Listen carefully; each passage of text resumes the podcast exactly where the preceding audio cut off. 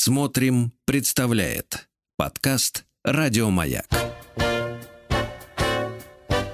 Сегодня в читальном зале «Маяка» Илья Ильф, Евгений Петров, «12 стульев». Продолжение. Коридоре шла ожесточенная борьба с огнетушителем. Наконец, человеческий гений победил, и пинагон, растоптанный железными ногами Паши Емельевича, выпустил последнюю вялую струю и затих навсегда. Старух послали мыть пол. Инспектор пожарной охраны пригнул голову и, слегка покачивая бедрами, подошел к Паше Емельевичу. «Один мой знакомый, — сказал Остап веско, — тоже продавал государственную мебель. Теперь он пошел в монахи, сидит в допре». «Мне ваши беспочвенные обвинения странны», — заметил Паша Емельевич, от которого шел сильный запах пенных струй. «Ты кому продал стул?» — спросил Остап позванивающим голосом. Здесь Паша Емельевич, обладавший сверхъестественным чутьем, понял, что сейчас его будут бить, может быть, даже ногами.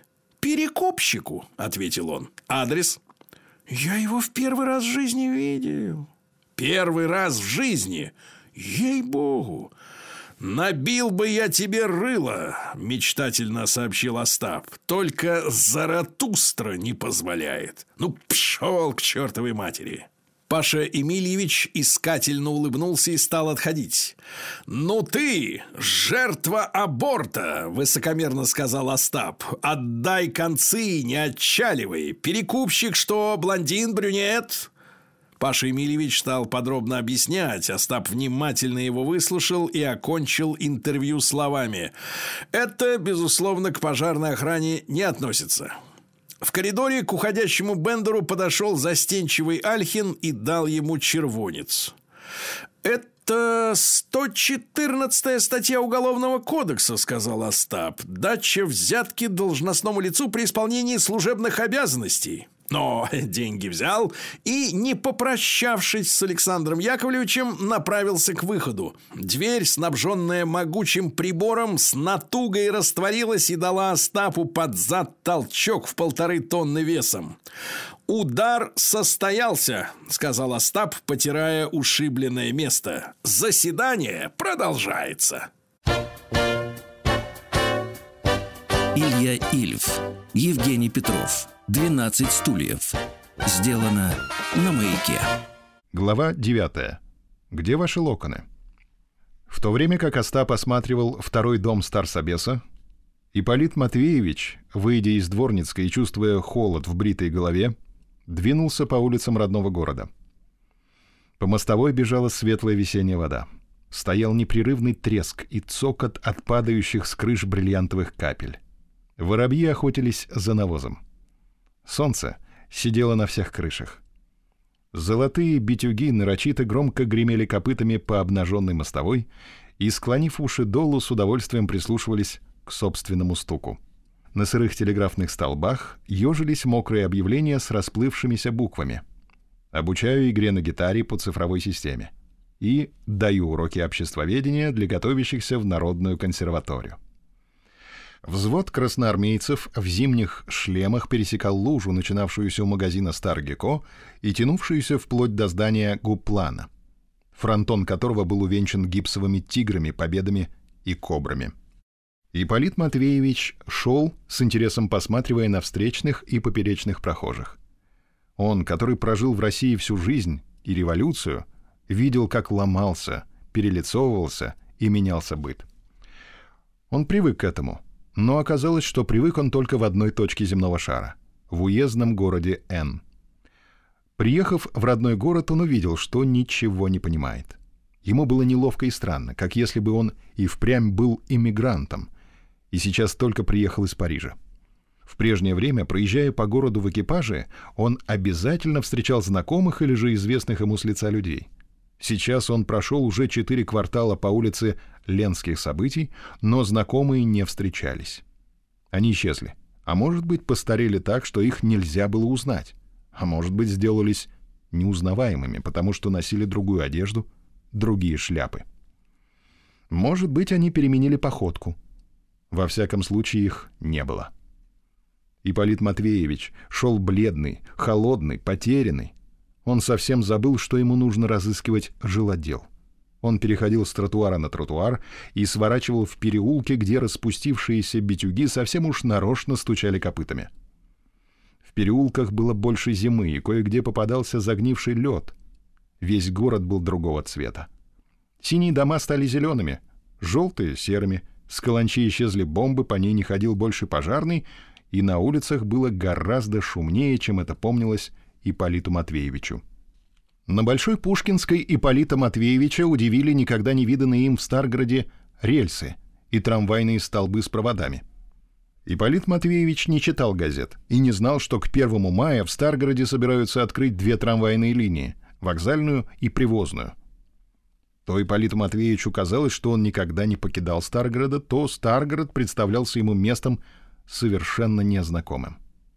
В таких мыслях он дошел до улицы Маркса и Энгельса — в этом месте к нему вернулось детское ощущение, что вот сейчас из-за угла двухэтажного дома с длинным балконом обязательно должен выйти знакомый. Ипполит Матвеевич даже приостановился в ожидании. Но знакомый не вышел. Сначала из-за угла показался стекольщик с ящиком бемского стекла и буханкой замазки медного цвета. Выдвинулся из-за угла франт в замшевой кепке с кожаным желтым козырьком.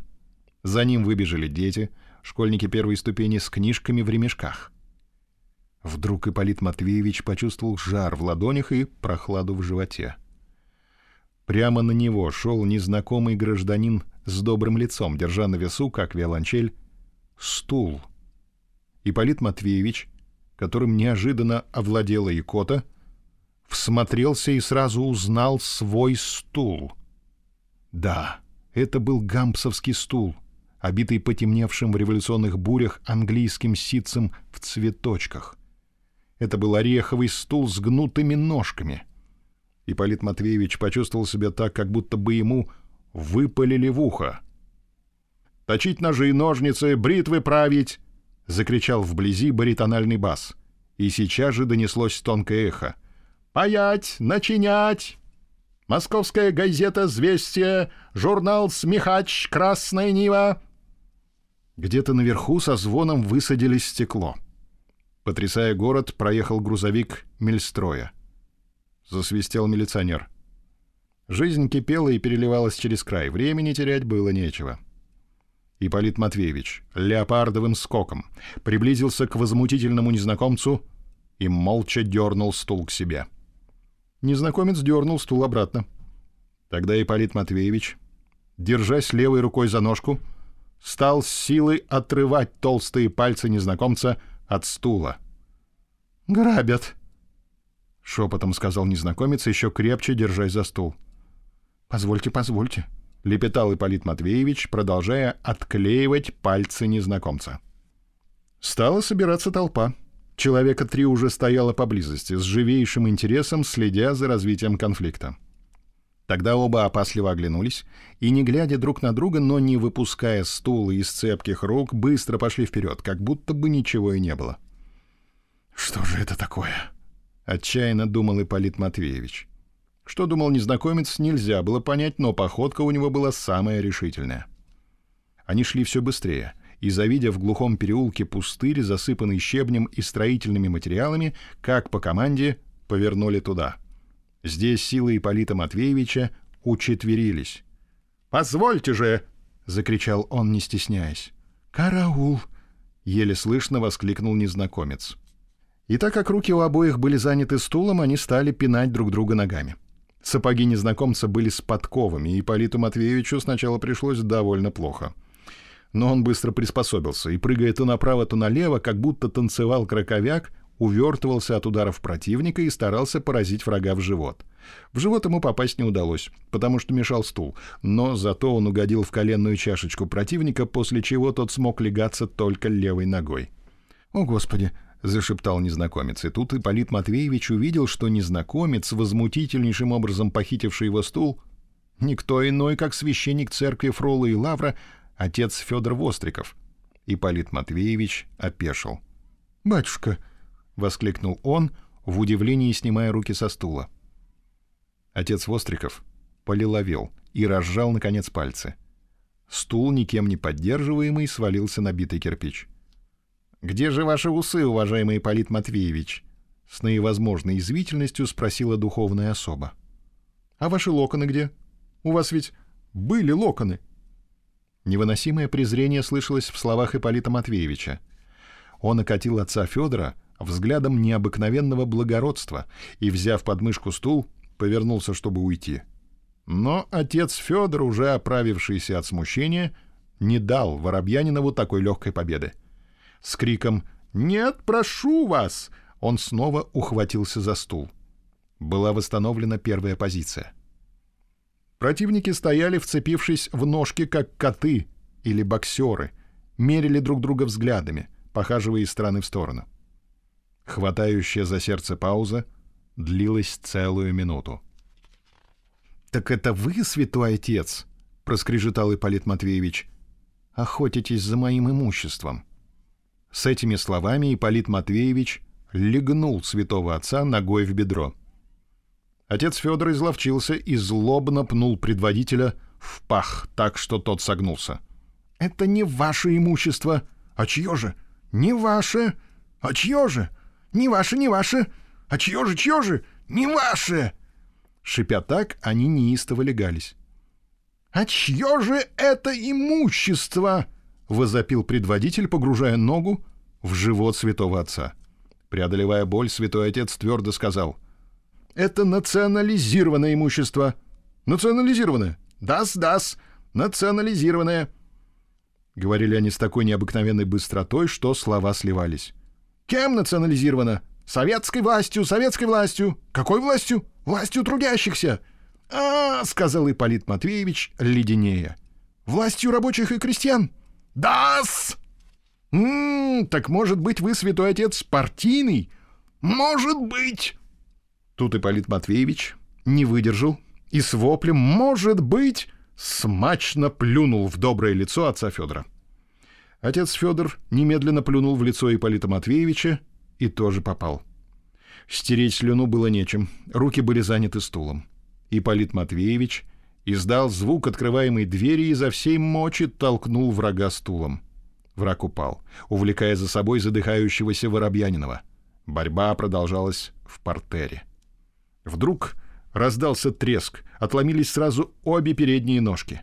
Забыв друг о друге, противники принялись терзать ореховое кладохранилище. С печальным криком чайки разодрался английский ситец в цветочках. Спинка отлетела, отброшенная могучим порывом. Кладоискатели рванули рогожу вместе с медными пуговичками и, раняся пружины, погрузили пальцы в шерстяную набивку. Потревоженные пружины пели. Через пять минут стул был обглодан. От него остались рожки до ножки. Во все стороны катились пружины. Ветер носил гнилую шерсть по пустырю. Гнутые ножки лежали в яме. Бриллиантов не было. «Ну что, нашли?» — спросил Ипполит Матвеевич, задыхаясь. Отец Федор, весь покрытый клочками шерсти, отдувался и молчал. «Вы аферист!» — крикнул Ипполит Матвеевич. «Я вам морду побью, отец Федор!» «Руки коротки!» — ответил батюшка. «Куда же вы пойдете? Весь в пуху!» «А вам какое дело?» «Стыдно, батюшка, вы просто вор!» «Я вас ничего не украл!» «Как же вы узнали об этом?» использовали в своих интересах тайну исповеди. Очень хорошо, очень красиво. Ипполит Матвеевич с негодующим «пфуй» покинул пустырь и, чистя на ходу рукава пальто, направился домой. На углу улицы Ленских событий Ерофеевского переулка Воробьянинов увидел своего компаньона. Технический директор и главный руководитель концессии стоял в полоборота, приподняв левую ногу. Ему чистили замшевый верх ботинок канареечным кремом. Ипполит Матвеевич подбежал к нему. Директор беззаботно мурлыкал «Шимми». Раньше это делали верблюды, раньше так плясали батакуды, а теперь уже танцует Шимми целый мир. «Ну, как, жилодел?» — спросил он деловито и сейчас же добавил. «Подождите, не рассказывайте, вы слишком взволнованы, прохладитесь». Выдав чистильщику семь копеек, Остап взял Воробьянинова под руку и поволок его по улице — Все, что рассказал взволнованный Ипполит Матвеевич, Остап выслушал с большим вниманием. «Ага, ага, небольшая черная бородка. Правильно. Пальто с барашковым воротником. Понимаю. Это стул из богадельни. Куплен сегодня утром за три рубля». «Да вы погодите». И Ипполит Матвеевич сообщил главному концессионеру обо всех подлостях отца Федора. Остап омрачился. «Кислое дело», — сказал он. «Пещера Лехтвейса. Таинственный соперник. Его нужно опередить, а морду ему мы всегда успеем пощупать». Пока друзья закусывали в пивной Стенька Разин, и Остап разузнавал, в каком доме находился раньше жилодел и какое учреждение находится в нем теперь, день кончился. Золотые битюги снова стали коричневыми. Бриллиантовые капли холодели на лету и плюхались озимь. В пивных и ресторане «Феникс» пиво поднялось в цене. Наступил вечер.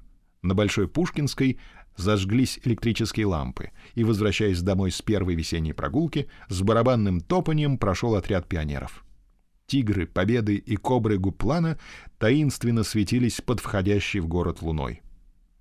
Идя домой с замолчавшим вдруг Остапом, Ипполит Матвеевич посмотрел на гуплановских тигров и кобр — в его время здесь помещалась губернская земская управа, и граждане очень гордились кобрами, считая их старгородской достопримечательностью. «Найду», — подумал Ипполит Матвеевич, вглядываясь в гипсовую победу. Тигры ласково размахивали хвостами, кобры радостно сокращались, и душа Ипполита Матвеевича наполнилась уверенностью. Илья Ильф, Евгений Петров — 12 стульев. Сделано на маяке. Глава 10. Слесарь, попугай и гадалка. Дом номер 7 по Перелешинскому переулку не принадлежал к лучшим зданиям Старгорода. Два его этажа, построенные в стиле Второй империи, были украшены побитыми львиными мордами, необыкновенно похожими на лицо известного в свое время писателя Арцыбашева – Арцебашевских ликов было ровно восемь по числу окон, выходящих в переулок. Помещались эти львиные хари в оконных ключах. Были на доме еще два украшения, но уже чисто коммерческого характера. С одной стороны висела лазурная вывеска «Одесская бубличная артель. Московские баранки». На вывеске был изображен молодой человек в галстуке и коротких французских брюках. Он держал в одной вывернутой руке сказочный рог изобилия, из которого лавиной валили охренные московские баранки, выдававшиеся по нужде и за одесские бублики. При этом молодой человек сладострастно улыбался. С другой стороны, упаковочная контора «Быстро упак» извещала о себе уважаемых граждан-заказчиков черной вывеской с круглыми золотыми буквами – Несмотря на ощутительную разницу в вывесках и величине оборотного капитала, оба эти разнородные предприятия занимались одним и тем же делом. Спекулировали мануфактурой всех видов – грубошерстной, тонкошерстной, хлопчатобумажной, а если попадался шелк хороших цветов и рисунков, то и шелком.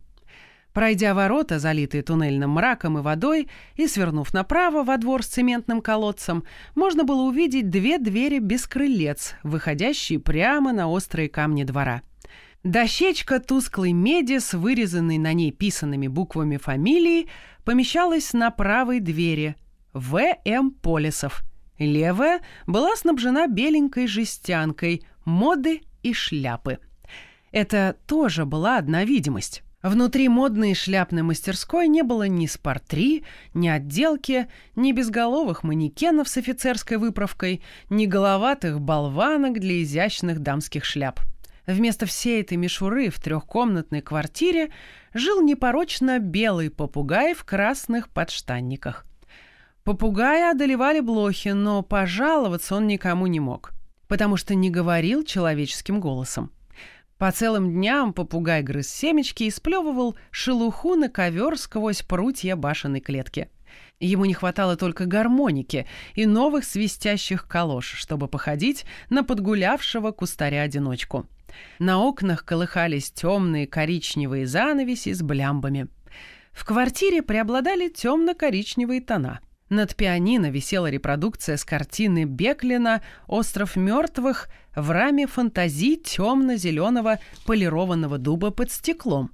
Один угол стекла давно вылетел, и обнаженная часть картины была так отделана мухами, что совершенно сливалась с рамой. Что творилось в этой части острова мертвых, узнать было уже невозможно.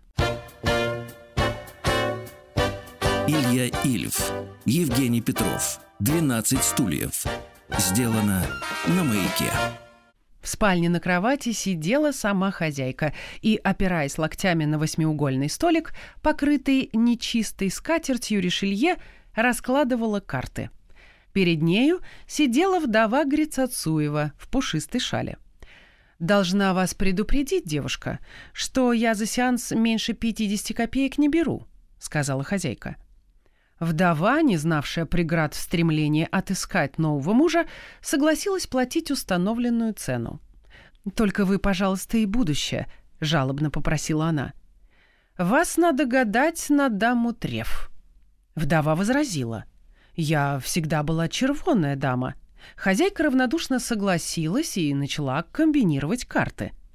Черновое определение вдовьей судьбы было дано уже через несколько минут.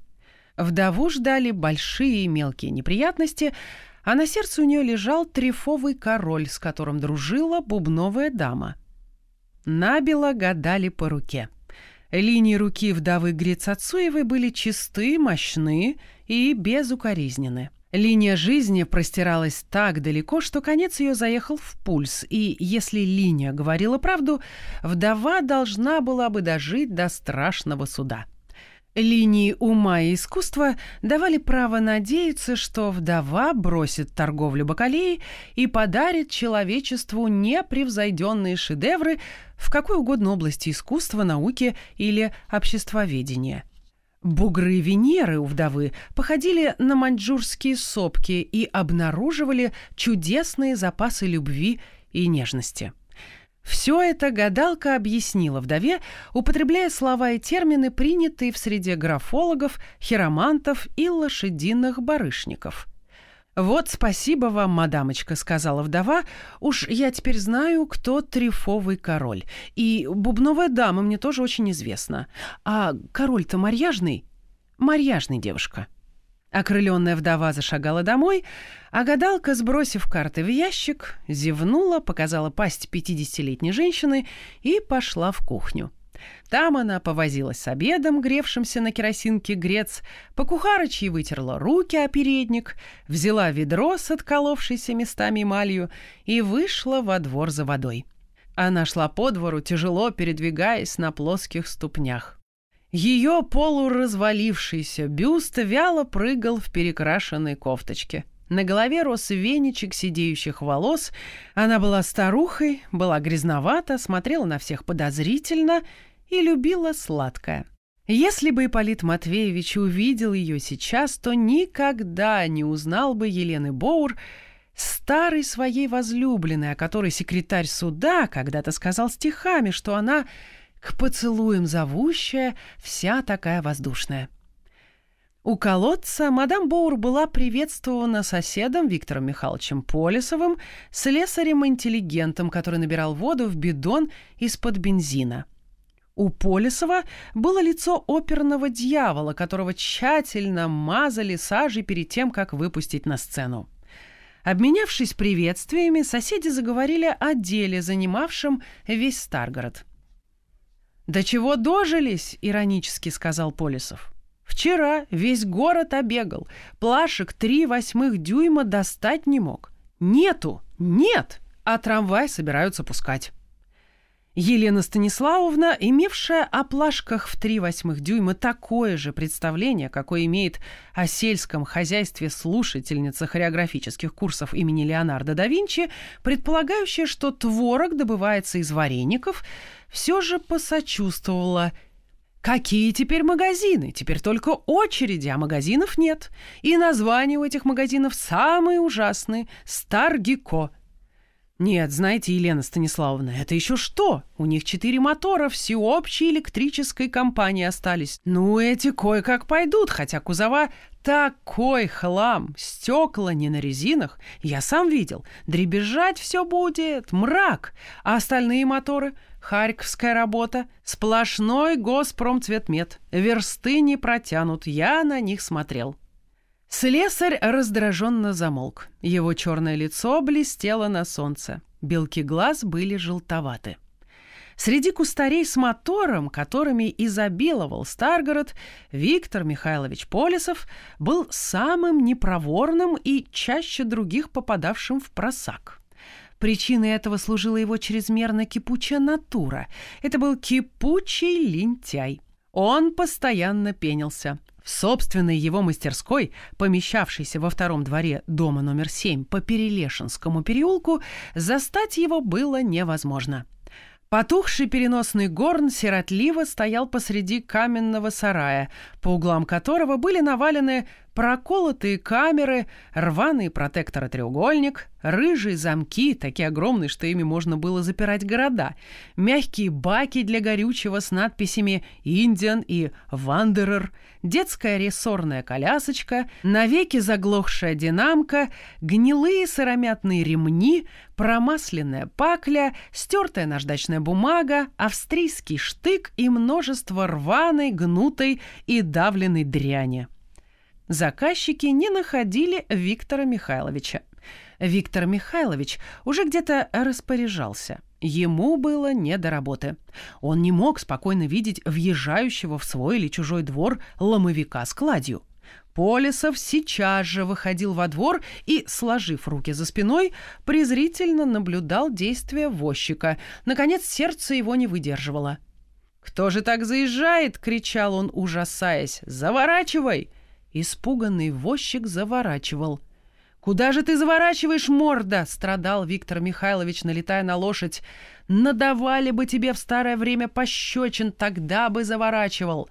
Покомандовавший так с полчаса, Полисов собирался было уже возвратиться в мастерскую, где ждал его непочиненный велосипедный насос, но тут спокойная жизнь города обычно вновь нарушалась каким-нибудь недоразумением. То на улице сцеплялись осями телеги, и Виктор Михайлович указывал, как лучше всего и быстрее их расцепить, то меняли телеграфный столб, и Полисов проверял его перпендикулярность к земле собственным, специально вынесенным из мастерской отвесом, то, наконец, проезжал пожарный обоз, и Полисов, взволнованный звуками трубы и испепеляемый огнем беспокойства, бежал за колесницами. Однако временами Виктора Михайловича настигала стихия реального действия. На несколько дней он скрывался в мастерскую и молча работал. Дети свободно бегали по двору и кричали, что хотели. Ломовики описывали во дворе какие угодно кривые. Телеги на улице вообще переставали сцепляться, и пожарные колесницы и катафалки в одиночестве катили на пожар. Виктор Михайлович работал. Однажды, после одного такого запоя, он вывел во двор, как барана за рога, мотоцикл, составленный из кусочков автомобилей, огнетушителей, велосипедов и пишущих машинок. Мотор в полторы силы был вандереровский, колеса давидсоновские, а другие существенные части уже давно потеряли фирму. С седла свисал на шпагатике картонный плакат «Проба». Собралась толпа. Не глядя ни на кого, Виктор Михайлович закрутил рукой педаль. Искры не было минут десять. Затем раздалось железное чавканье, прибор задрожал и окутался грязным дымом. Виктор Михайлович кинулся в седло, и мотоцикл, набрав безумную скорость, вынес его через туннель на середину мостовой и сразу остановился, словно срезанный пулей. Виктор Михайлович собрался уже было слезть и абревизовать свою загадочную машину, но она дала вдруг задний ход и, пронеся своего создателя через тот же туннель, остановилась на месте отправления посреди двора, ворчаливо ахнула и взорвалась. Виктор Михайлович уцелел чудом и из обломков мотоцикла в следующий запойный период устроил стационарный двигатель, который был очень похож на настоящий, но не работал.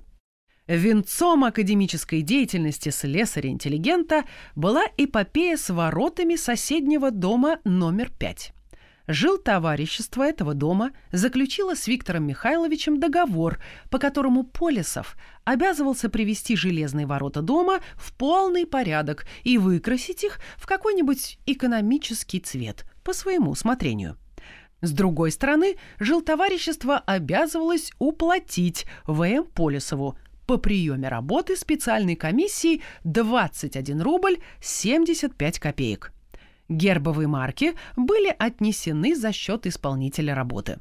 Виктор Михайлович утащил ворота, как Самсон. В мастерской он с энтузиазмом взялся за работу. Илья Ильф, Евгений Петров, 12 стульев. Сделано на маяке.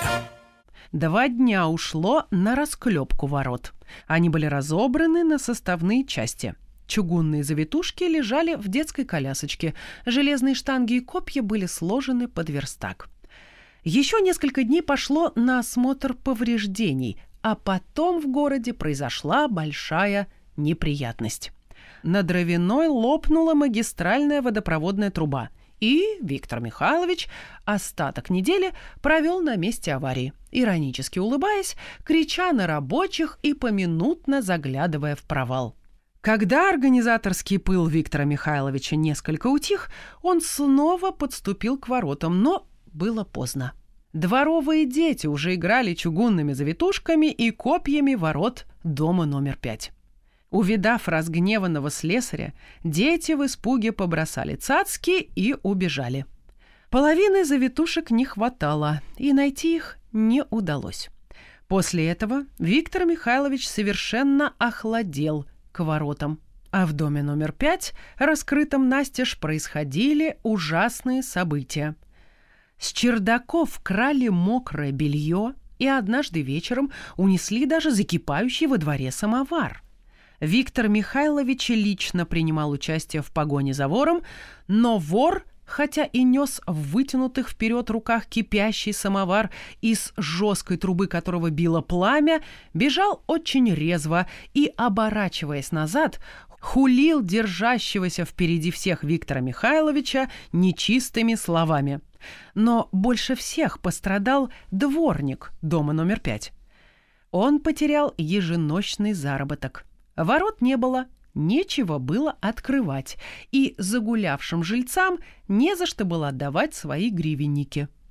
Сперва дворник приходил справляться, скоро ли будут собраны ворота, потом молил Христом Богом, а под конец стал произносить неопределенные угрозы. Жилтоварищество посылало Виктору Михайловичу письменные напоминания. Дело пахло судом. Положение напрягалось все больше и больше. Стоя у колодца, гадалка и слесарь-энтузиаст продолжали беседу. «При наличии отсутствия пропитанных шпал, — кричал Виктор Михайлович на весь двор, — это будет не трамвай, а одно горе. «Когда же все это кончится?» — сказала Елена Станиславовна. «Живем, как дикари. Конца этому нет. Да, знаете, кого я сегодня видел? Воробьянинова Елена Станиславовна прислонилась к колодцу, в изумлении продолжая держать на весу полное ведро с водой. Прихожу я в коммунхоз продлить договор на аренду мастерской, иду по коридору, вдруг подходят ко мне двое.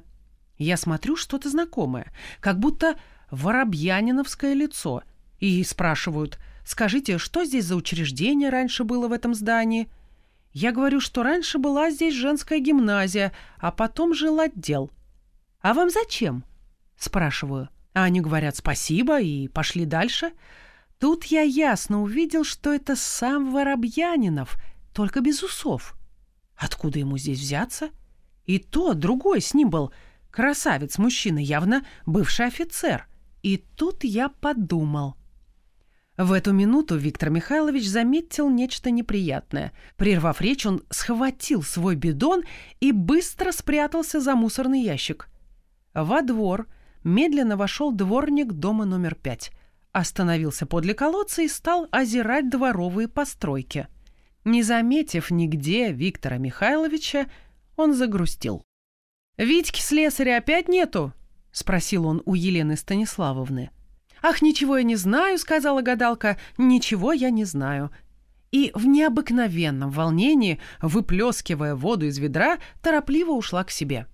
Дворник погладил цементный блок колодца и пошел к мастерской. Через два шага после вывески «Ход в слесарную мастерскую» красовалась вывеска «Слесарная мастерская и починка примусов», под которой висел тяжелый замок. Дворник ударил ногой в замок и с ненавистью сказал «О, гангрена!».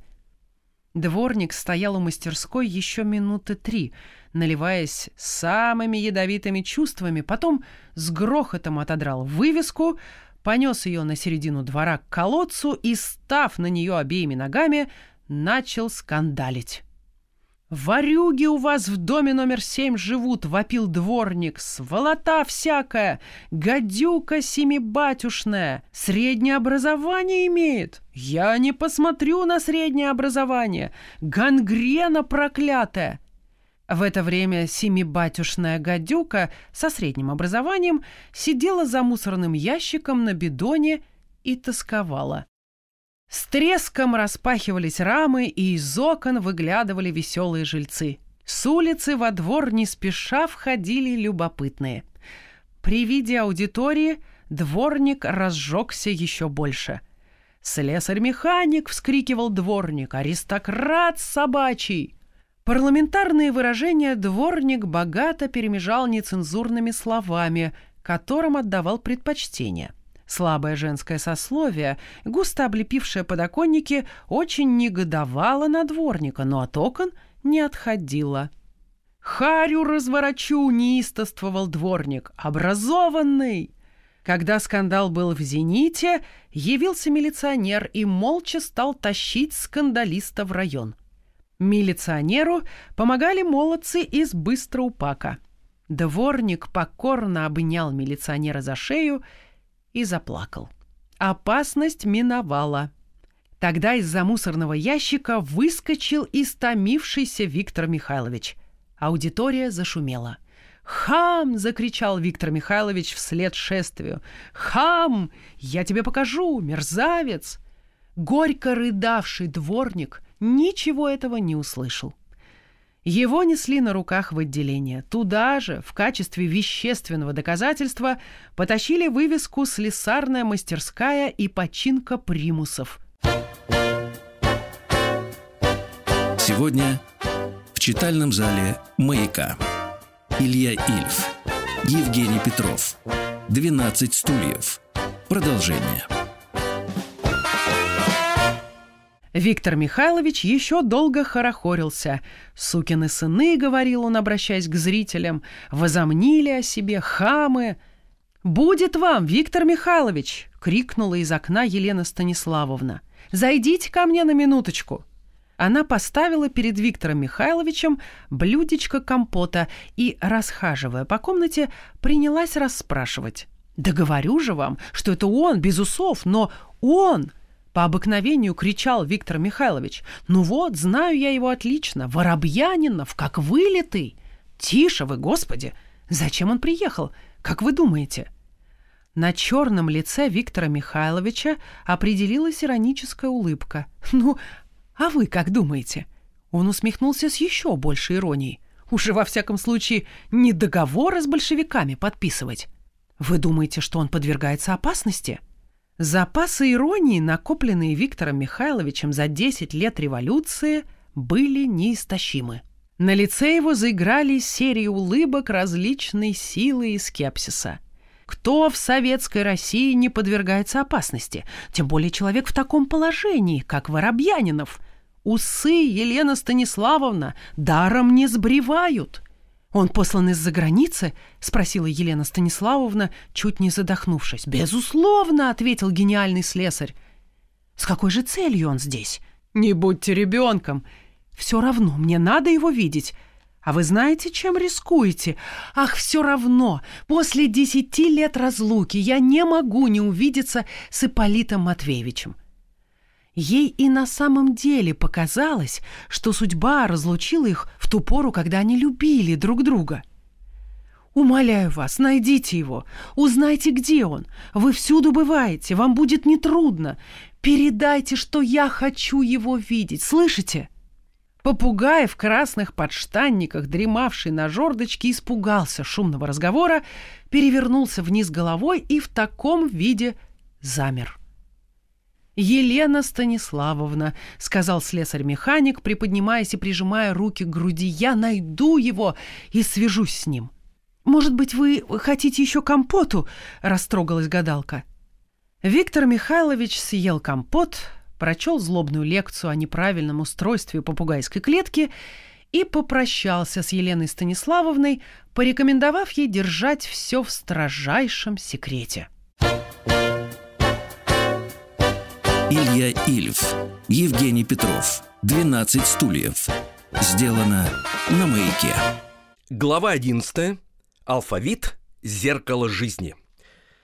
На второй день компаньоны убедились, что жить в Дворницкой больше неудобно. Бурчал Тихон, совершенно обалдевший после того, как увидел барина сначала черноусым, потом зеленоусым, а под конец и совсем без усов. Спать было не на чем. В Дворницкой стоял запах гниющего навоза, распространяемый новыми валенками Тихона. Старые валенки стояли в углу, и воздуха тоже не озонировали. «Считаю вечер воспоминаний закрытым», — сказал Остап. «Нужно переезжать в гостиницу». Ипполит Матвеевич дрогнул. «Этого нельзя». «Почему-с? Там придется прописаться? Паспорт не в порядке. Да нет, паспорт в порядке, но в городе мою фамилию хорошо знают, пойдут толки. Концессионеры в раздумье помолчали – «А фамилия Михельсон вам нравится?» – неожиданно спросил великолепный Остап. «Какой Михельсон? Сенатор?» «Нет. Член Союза совторгслужащих». «Я вас не пойму». Это от отсутствия технических навыков.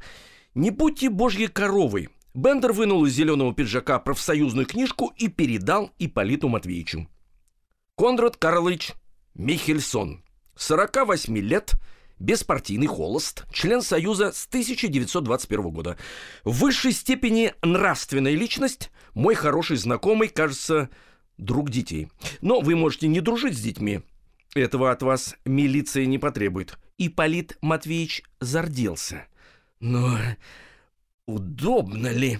По сравнению с нашей концессией, это деяние, хотя и предусмотренное Уголовным кодексом, все же имеет невинный вид детской игры в крысу. Воробьянинов все-таки запнулся. «Вы идеалист, Конрад Карлович. Вам еще повезло, а то, вообразите, вам вдруг пришлось бы стать каким-нибудь Папа Христозополов или Зловуновым». Последовало быстрое согласие, и концессионеры, не попрощавшись с Тихоном, выбрались на улицу. Остановились они в меблированных комнатах Сорбона – Остап переполошил весь небольшой штат отельной прислуги. Сначала он обозревал семирублевые номера, но остался недоволен их меблировкой. Убранство пятирублевых номеров понравилось ему больше, но ковры были какие-то облезшие и возмущал запах. В трехрублевых номерах было все хорошо, за исключением картин. «Я не могу жить в одной комнате с пейзажами», — сказал Остап. «Пришлось поселиться в номере за рубль восемьдесят. Там не было пейзажей, не было коров, а меблировка была строго выдержана. Две кровати и ночной столик. «Стиль каменного века», — заметил Остап с одобрением. «А доисторические животные в матрасах не водятся?» «Смотря по сезону», — ответил лукавый коридорный. «Если, например, губернский съезд какой-нибудь, то, конечно, нету, потому что пассажиров бывает много, и перед ними чистка происходит большая. А в прочее время действительно случается, что и набегают из соседних номеров Ливадия». В тот же день концессионеры побывали в Старкомхозе – где получили все необходимые сведения. Оказалось, что жилотдел был расформирован в 1921 году и что обширный его архив слит с архивом Старкомхоза. За дело взялся великий комбинатор. К вечеру компаньоны уже знали домашний адрес заведующего архивом Варфоломея Коробейникова, бывшего чиновника канцелярии градоначальства, ныне работника конторского труда. Остап облачился в гарусный жилет, выбил о спинку кровати пиджак, вытребовал у Ипполита Матвеевича рубль 20 копеек на представительство и отправился с визитом к архивариусу. Ипполит Матвеевич остался в Сорбоне и в волнении стал прохаживаться в ущелье между двумя кроватями. В этот вечер зеленый и холодный решалась судьба всего предприятия. Если удастся достать копии ордеров, по которым распределялась изъятая из Воробьяниновского особняка мебель, дело можно считать наполовину удавшимся. Дальше предстояли трудности, конечно, невообразимые, но нить была бы уже в руках. Только бы ордера достать, прошептал Ипполит Матвеевич, валясь на постель. Только бы ордера. Пружины разбитого матраца кусали его, как блохи. Он не чувствовал этого. Он еще не ясно представлял себе, что последует вслед за получением ордеров, но был уверен, что тогда все пойдет как по маслу. А маслом, почему-то вертелось у него в голове, каши не испортишь. Между тем каша заваривалась большая. Обуянный розовой мечтой, Ипполит Матвеевич переваливался на кровати сбоку на бок – Пружины под ним блеяли. Остапу пришлось пересечь весь город. Коробейников жил на Гусище, окраине Старгорода. Там жили преимущественно железнодорожники. Иногда над домами по насыпи, огороженной бетонным тонкостенным забором, проходил задним ходом сопящий паровоз. Крыши домов на секунду освещались полыхающим огнем паровозной топки – Иногда катились порожние вагоны, иногда взрывались петарды. Среди халуп и временных бараков втянулись длинные кирпичные корпуса сырых еще кооперативных домов. Остап миновал светящийся остров, железнодорожный клуб, по бумажке проверил адрес и остановился у домика архивариуса. Он крутнул звонок с выпуклыми буквами «Прошу крутить». После длительных расспросов, кому да зачем, ему открыли, и он очутился в темной, заставленной шкафами передней. В темноте кто-то дышал на Остапа, но ничего не говорил. «Где здесь гражданин Коробейников?» — спросил Бендер. Дышащий человек взял Остапа за руку и ввел в освещенную висячей керосиновой лампой столовую — Остап увидел перед собой маленького старичка, чистюлю, с необыкновенно гибкой спиной. Не было сомнений в том, что этот старик сам гражданин Коробейников. Остап без приглашения придвинул стул и сел.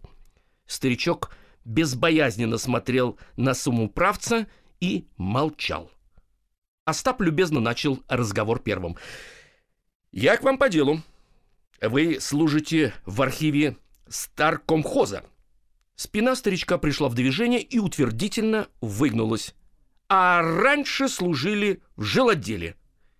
«Я всюду служил», — сказал старик весело. «Даже в канцелярии градоначальства». При этом Остап грациозно улыбнулся, спина старика долго извивалась и, наконец, остановилась в положении, свидетельствовавшем, что служба в градоначальстве – дело давнее и что все упомнить положительно невозможно – «А позвольте все-таки узнать, чем обязан?» — спросил хозяин с интересом, глядя на гостя. «Позволю», — ответил гость. «Я Воробьянинова сын». «Это какого же предводителя?» «Его». «А он что, жив?»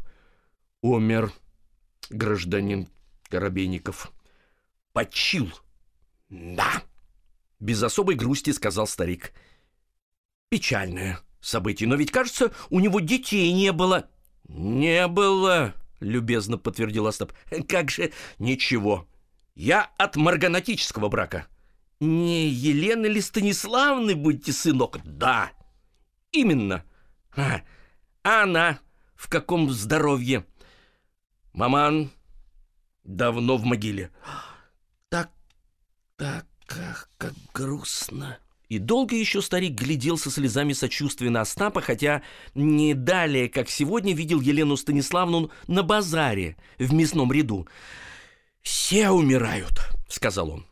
«А все-таки разрешите узнать, по какому делу, уважаемый, вот имени вашего не знаю, Вольдемар», — быстро сообщил Остап. «Э, «Владимир Ипполитович?» «Очень хорошо так. Я вас слушаю, Владимир Ипполитович». Старичок присел к столу, покрытому клеенкой в узорах, и заглянул в самые глаза Остапа.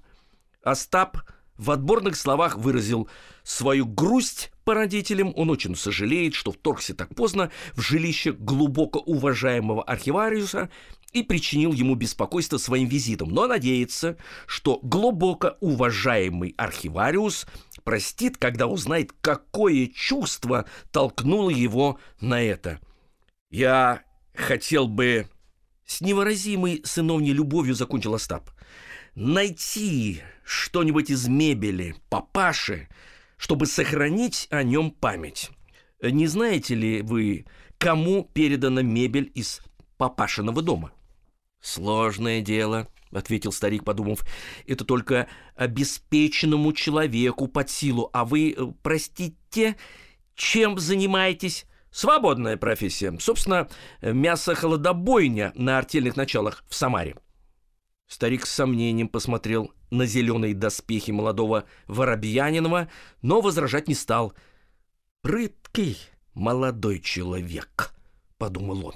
Остап, который к этому времени закончил свои наблюдения над Коробейниковым, решил, что старик — типичная сволочь. «Так э, вот», — сказал Остап. «Так э, вот», — сказал архивариус, — «трудно, но можно». «Потребует расходов», — помог владелец мяса хладобойни. «Небольшая сумма.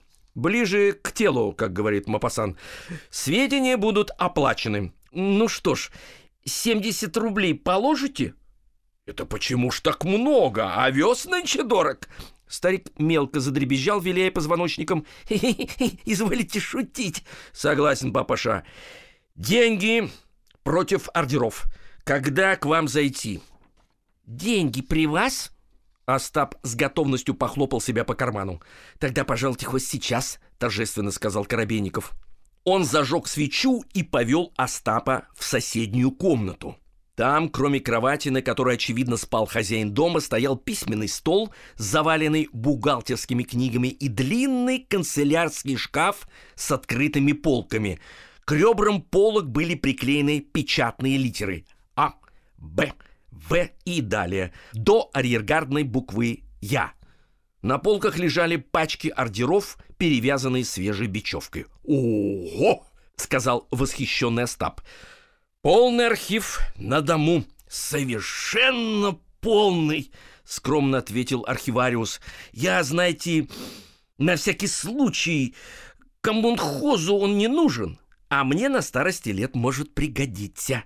Живем мы, знаете, как на вулкане. Все может произойти. Кинутся тогда люди искать свои мебеля. А где они, мебеля? Вот они где. Здесь они в шкафу. А кто сохранил, кто уберег? Коробейников.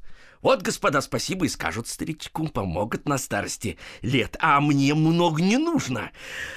По десяточке за ордерок подадут, и на том спасибо, а то иди попробуй ищи ветра в поле. Без меня не найдут. Остап восторженно смотрел на старика. «Дивная канцелярия», — сказал он, — «полная механизация. Вы прямо герой труда». Польщенный архивариус стал вводить гостя в детали любимого дела. Он раскрыл толстые книги учета и распределения. «Все здесь», — сказал он, — «весь Старгород, вся мебель, у кого когда взята, кому когда выдана, а вот это алфавитная книга «Зеркало души». Вам «Зеркало жизни», Вам про чью мебель? Купца первой гильдии. Ангела, пожалуйста, смотрите на букву А. Буква А. Ак, ам, ан, ангелав. Номер, вот, 82 742. Теперь книгу учета сюда, страница 142. Где ангелов? От ангелов взято у Ангелова. 18 декабря 1918 года рояль Беккер, номер 97012, табурет к нему мягкой, бюро две штуки, гардеробов 4, э, два красного дерева, шифоньер один и так далее. А кому дано, смотри книгу распределения, тоже номер 82742, дано. Шифоньер в горвоенком, гардеробов три штуки, в детский интернат «Жаворонок» и еще один гардероб в личное распоряжение секретаря Старпродкомгуба. А рояль? Куда пошел? Пошел рояль в Собес, во второй дом.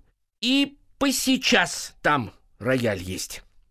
Что-то не видел я там такого рояля, подумал Остап, вспомнив застенчивое личико Альхина.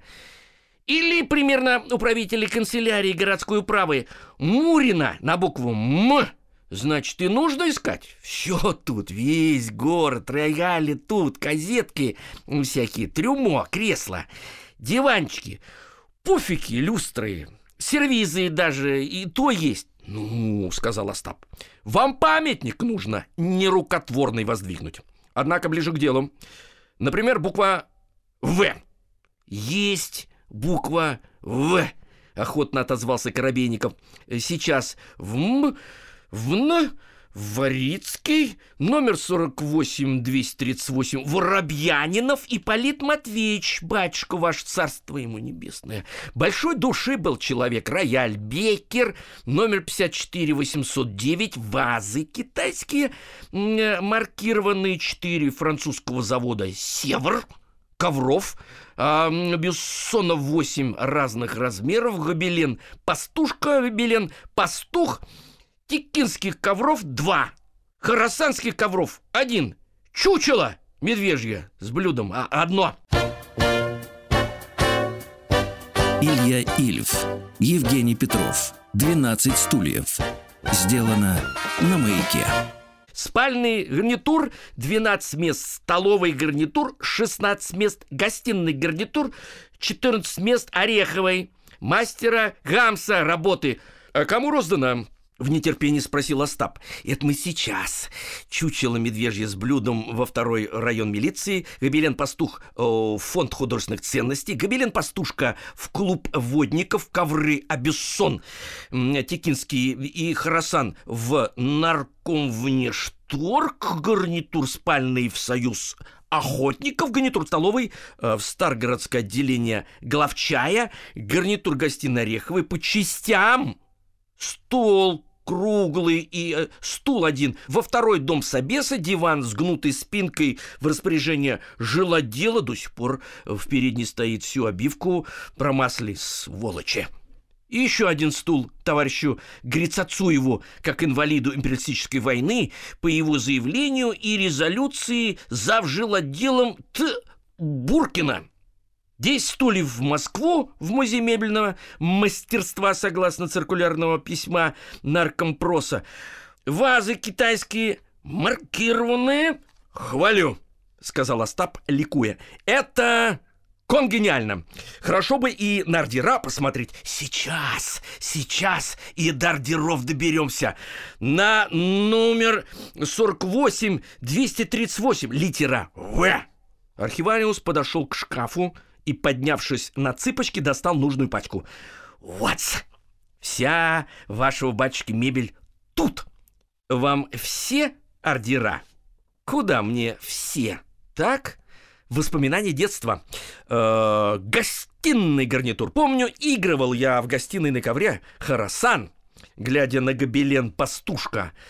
Хорошее было время. Золотое детство. Так вот, э, гостиным гарнитуром мы, папаша, и ограничимся. Архивариус с любовью стал расправлять пачку зеленых корешков и принялся разыскивать там требуемые ордера. Коробейников отобрал пять штук, один ордер на 10 стульев, два по одному стулу, один на круглый стол и один на гобелен пастушка. «Извольте ли видеть, все в порядке. Где что стоит, все известно. На корешках все адреса прописаны и собственноручная подпись получателя, так что никто в случае чего не отопрется. Может быть, хотите генеральш Поповой гарнитур? Очень хороший, тоже гамсовская работа. Но Остап, движимый любовью исключительно к родителям, схватил ордера, засунул их на самое дно бокового кармана, от э, генеральшиного гарнитура отказался. «Можно расписочку писать?» — осведомился архивариус, ловко выгибаясь. «Можно», — любезно сказал Бендер. «Пишите, борец за идею». «Так и я уж напишу». «Кройте!» Перешли в первую комнату. Коробейников каллиграфическим почерком написал расписку и, улыбаясь, передал ее гостю. Главный концессионер необыкновенно учтиво принял бумажку двумя пальцами правой руки и положил ее в тот же карман, где уже лежали драгоценные ордера. «Ну, пока!» — сказал он, сощурясь. «Я вас, кажется, сильно обеспокоил. Не смею больше обременять своим присутствием вашу руку, правитель канцелярии». Ошеломленный архивариус вяло пожал поданную ему руку. «Пока!» — повторил Остап и двинулся к выходу. Коробейников ничего не понял. Он даже посмотрел на стол, не оставил ли гость денег там, но и на столе денег не было. Тогда архивариус очень тихо спросил. «А деньги?» «Какие деньги?» — сказал Остап, открывая дверь. «Вы, кажется, спросили про какие-то деньги». «Да как же!» За мебель, за ордера!» «Голуба!» — пропел Остап. «Ей-богу, клянусь честью покойного батюшки! Рад душой, но нету! Забыл взять с текущего счета!» Старик задрожал и вытянул вперед хилую свою лапку, желая задержать ночного посетителя. «Тише, дурак!» — сказал Остап грозно. «Говорят тебе русским языком. Завтра значит завтра. Ну, пока. Пишите письма. Дверь с треском захлопнулась. Коробейников снова открыл ее и выбежал на улицу, но Остапа уже не было. Он быстро шел мимо моста. Проезжавший через виадук локомотив осветил его своими огнями и завалил дымом. «Лед тронулся, господа присяжные заседатели!» Машинист не расслышал, махнул рукой, колеса машины сильнее задергали стальные локти кривошипов, и паровоз умчался. Коробейников постоял на ледяном ветерке минуты две и мерзко сквернословие вернулся в свой домишко. Невыносимая горечь охватила его. Он стал посреди комнаты и в ярости принялся пинать ногою стол — Попрыгивала пепельница, сделанная на манер калоши, с красной надписью «Треугольник», и стакан чокнулся с графином. Еще никогда Варфоломей Коробейников не был так подло обманут. Он мог обмануть кого угодно, но здесь его надули с такой гениальной простотой, что он долго еще стоял, колотя по толстым ножкам обеденного стола. Коробейникова на гусище звали Варфоломеичем обращались к нему только в случае крайней нужды. Варфоломеич брал в залог вещи и назначал людоедские проценты. Он занимался этим уже несколько лет и еще ни разу не попался, а теперь он прогорал на лучшем своем коммерческом предприятии, от которого ждал больших барышей и обеспеченной старости. «Шутки!» — крикнул он, вспоминая о погибших ордерах. Теперь деньги только вперед. И как же это я так оплошал своими руками, отдал ореховый гостиный гарнитур. Одному гобелену пастушка цены нет, ручная работа. Звонок прошу крутить давно уже вертела чья-то неуверенная рука, и не успел Варфоломеич вспомнить, что входная дверь осталась открытой, как в передней раздался тяжкий грохот и голос человека, запутавшегося в лабиринте шкафов, воззвал «Куда здесь войти?» Варфоломеич вышел в переднюю, потянул к себе чье-то пальто, на ощупь драп, и ввел в столовую отца Федора. «Великодушно извините», — сказал отец Федор. Через 10 минут обоюдных недомолвок и хитростей выяснилось, что гражданин Коробейников действительно имеет кое-какие сведения о мебели Воробьянинова, а отец Федор не отказывается за эти сведения уплатить. Кроме того, к живейшему удовольствию архивариуса посетитель оказался родным братом бывшего предводителя и страстно желал сохранить о нем память, приобретя ореховый гостиный гарнитур – с этим гарнитуром у брата Воробьянинова были связаны наиболее теплые воспоминания отрочества. Варфоломеич запросил 100 рублей. Память брата-посетитель расценивал значительно ниже, рублей в 30. Согласились на 50. «Деньги бы я попросил вперед», — заявил архивариус. «Это мое правило», — «А это ничего, что я э, золотыми десятками?» – заторопился отец Федор, разрывая подкладку пиджака. «По курсу приму. По девять с половиной. Сегодняшний курс».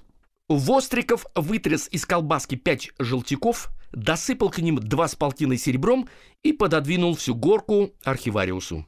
Варфоломеич два раза пересчитал монеты, сгреб их в руку, попросил гостя минутку повременить и пошел за ордерами – в тайной своей канцелярии Варфоломеич не стал долго размышлять, раскрыл алфавит, зеркало жизни на букву «П», быстро нашел требуемый номер и взял с полки пачку ордеров генеральши Поповой.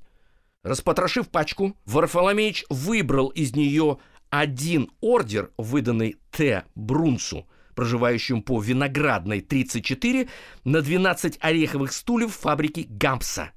Девясь своей сметке и умению изворачиваться, архивариус усмехнулся и отнес ордера покупателю. «Все в одном месте?» — воскликнул покупатель. «Один к одному. Все там стоят. Гарнитур замечательный, пальчики оближите. Впрочем, что вам объяснять? Вы сами знаете. Отец Федор долго восторженно тряс руку архивариуса и, ударившись несчетное количество раз о шкафы в передней, убежал в ночную темноту. Варфоломеич долго еще посмеивался над околпаченным покупателем. Золотые монеты он положил в ряд на столе и долго сидел, сонно глядя на пять светлых кружочков. «И чего это их на воробьяниновскую мебель потянуло?» — подумал он. «Хе-хе, с ума посходили!» Он разделся, невнимательно помолился Богу, лег в узенькую девичью постельку и озабоченно заснул. Илья Ильф, Евгений Петров, 12 стульев. Сделано на маяке. Глава 12. Знойная женщина. Мечта поэта. За ночь холод был съеден без остатка. Стало так тепло, что у ранних прохожих ныли ноги. Воробьи несли разный вздор. Даже курица, вышедшая из кухни в гостиничный двор, почувствовала прилив сил и попыталась взлететь. Небо было в мелких облачных клетках, из мусорного ящика несло запахом фиалки и супа пейзан. Ветер млел под карнизом. Коты развалились на крыше и, снисходительно сощурясь, глядели на двор, через который бежал коридорный Александр с тючком грязного белья. В коридорах Сорбоны зашумели. На открытие трамвая из уездов съехались делегаты. Из гостиничной линейки с вывеской «Сорбона» высадилась их целая толпа. Солнце грело в полную силу взлетали кверху рифленые железные шторы магазинов, совработники, вышедшие на службу в ватных пальто, задыхались, распахивались, чувствуя тяжесть весны. На кооперативной улице у перегруженного грузовиками листроя лопнула рессора, и прибывший на место происшествия Виктор Михайлович Полесов подавал советы. В номере, обставленном с деловой роскошью, две кровати и ночной столик, послышались конский храп и ржание – Ипполит Матвеевич весело умывался и прочищал нос. Великий комбинатор лежал в постели, рассматривая повреждения в штиблетах. «Кстати», — сказал он, — «прошу погасить задолженность». Ипполит Матвеевич вынырнул из полотенца и посмотрел на компаньона выпуклыми, без пенсне глазами. «Что вы на меня смотрите, как солдат на вож? Что вас удивило? Задолженность? Да. Вы мне должны деньги. Я вчера позабыл вам сказать, что за ордера мною уплачено, согласно ваших полномочий, 70 рублей. К всему прилагаю расписку. Перебросьте сюда 35 рублей. Концессионеру, надеюсь, участвует в расходах на равных основаниях. Ипполит Матвеевич надел пенсне, прочел записку и, томясь, отдал деньги. Но даже это не могло омрачить его радости. Богатство было в руках. 30-рублевая пылинка исчезла в сиянии бриллиантовой горы. Ипполит Матвеевич, лучезарно улыбаясь, вышел в коридор и стал прогуливаться. Планы новой, построенной на драгоценном фундаменте жизни, тешили его. А святой отец, мысленно ехидствовал он, дурак дураком остался, не видать ему стульев, как своей бороды.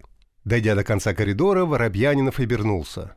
Белая в трещинах дверь номер 13 раскрылась, и прямо навстречу ему вышел отец Федор в синей косоворотке, подпоясанной потертым черным шнурком с пышной кисточкой. Доброе его лицо расплывалось от счастья. Он тоже вышел в коридор на прогулку.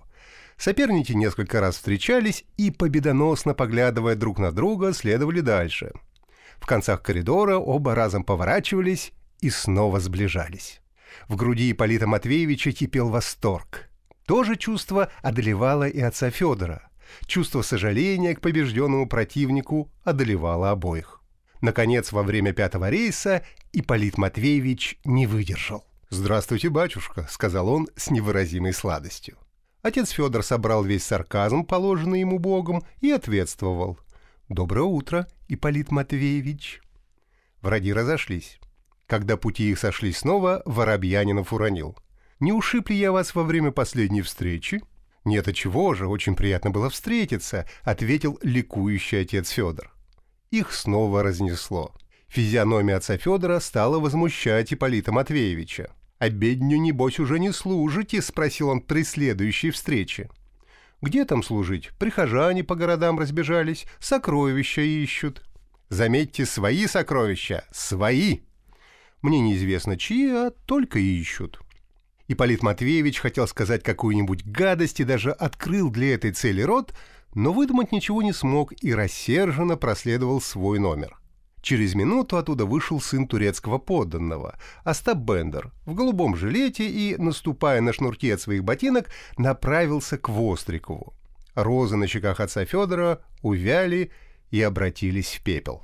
«Покупаете старые вещи?» — спросил Остап грозно. «Стулья, потроха, коробочки от ваксы?» «Что вам угодно?» — прошептал отец Федор. «Мне угодно продать вам старые брюки».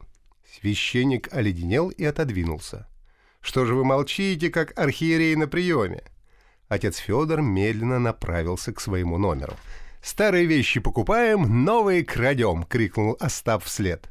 Востриков вобрал голову и остановился у своей двери. Остап продолжал измываться. «Как же насчет штанов, многоуважаемый служитель культа, берете? Есть еще от жилетки рукава, круг от бублика и мертвого осла уши. Оптом всю партию дешевле будет. И в стульях они не лежат, искать не надо, а?» Дверь за служителем культа закрылась. Удовлетворенный Остап, хлопая шнурками по ковру, медленно пошел назад. Когда его массивная фигура отдалилась достаточно далеко, отец Федор быстро высунул голову за дверь и с долго сдерживаемым негодованием пискнул «Сам ты дурак!»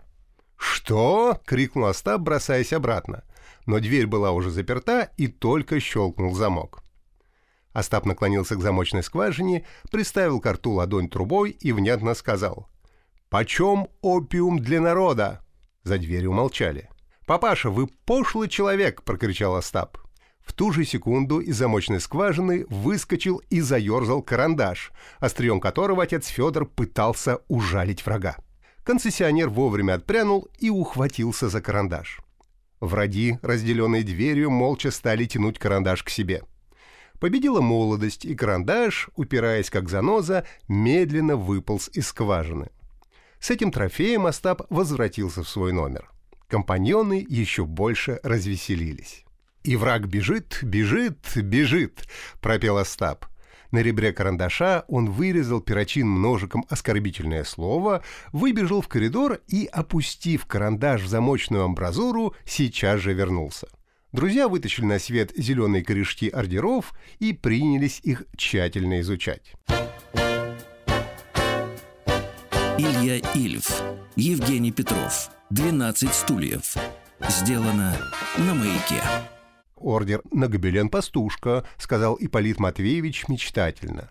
«Я купил этот гобелен у петербургского антиквара». «К черту пастушку!» — крикнул Остап, разрывая ордер в лапшу. Стол круглый, как видно от гарнитура.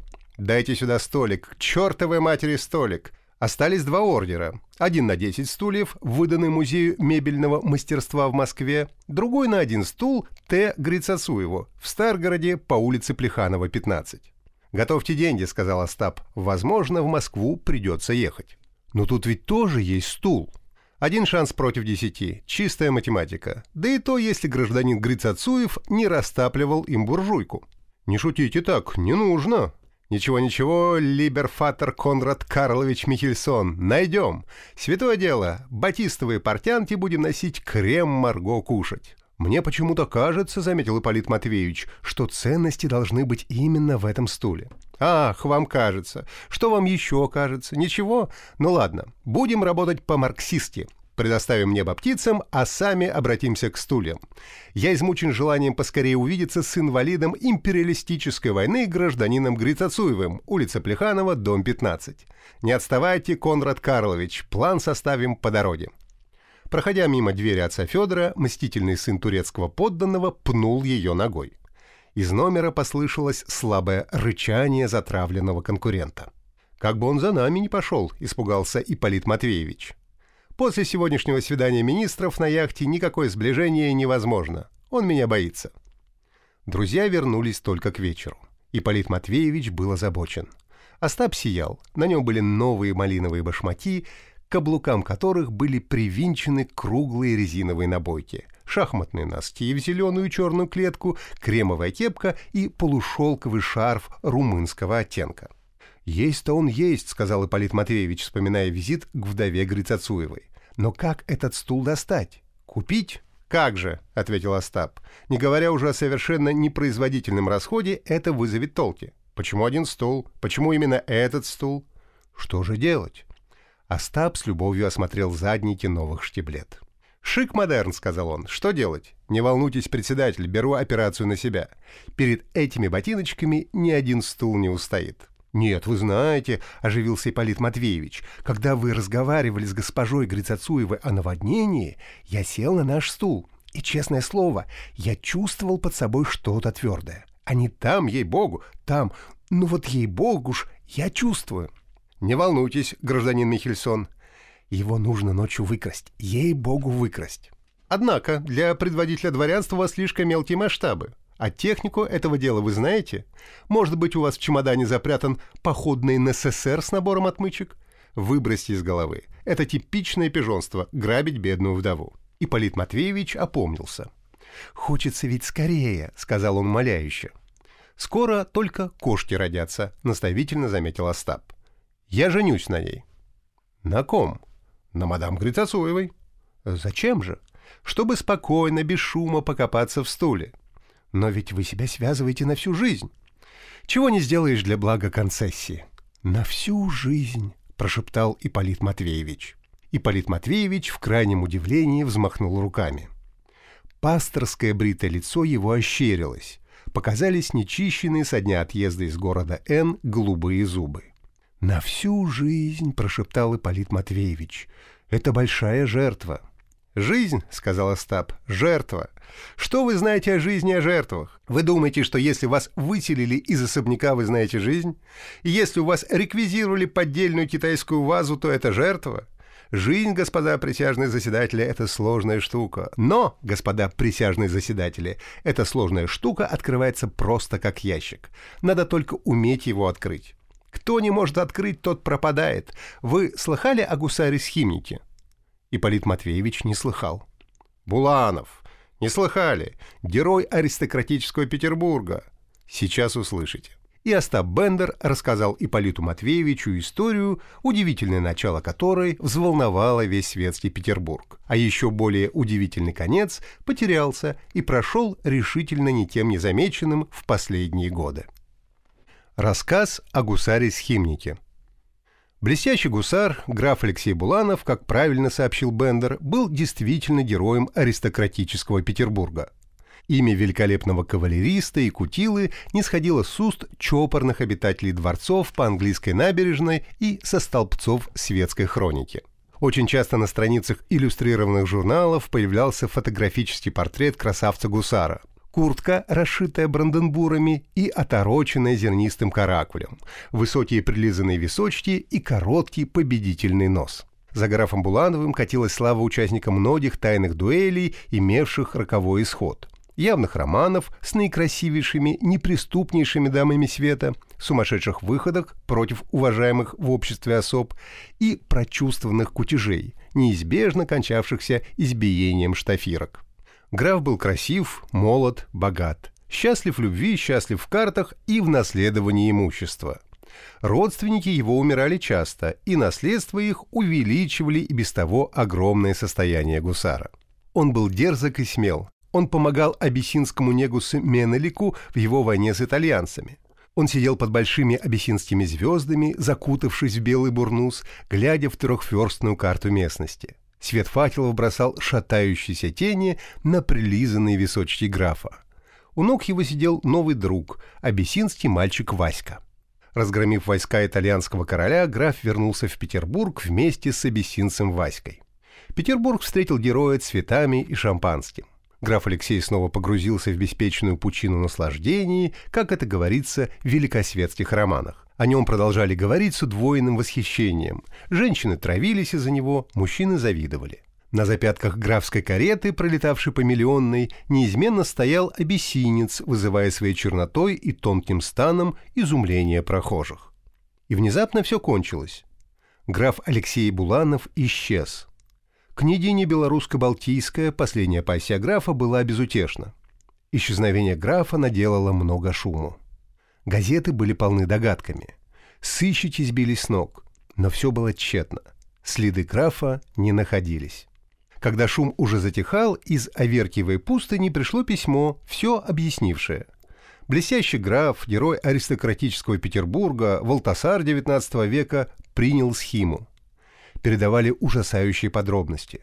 Говорили, что граф-монах носит вериги в несколько пудов, что он, привыкший к тонкой французской кухне, питается теперь только картофельной шелухой. Поднялся вихрь предположений. Говорили, что графу было видение умершей матери, женщины плакали.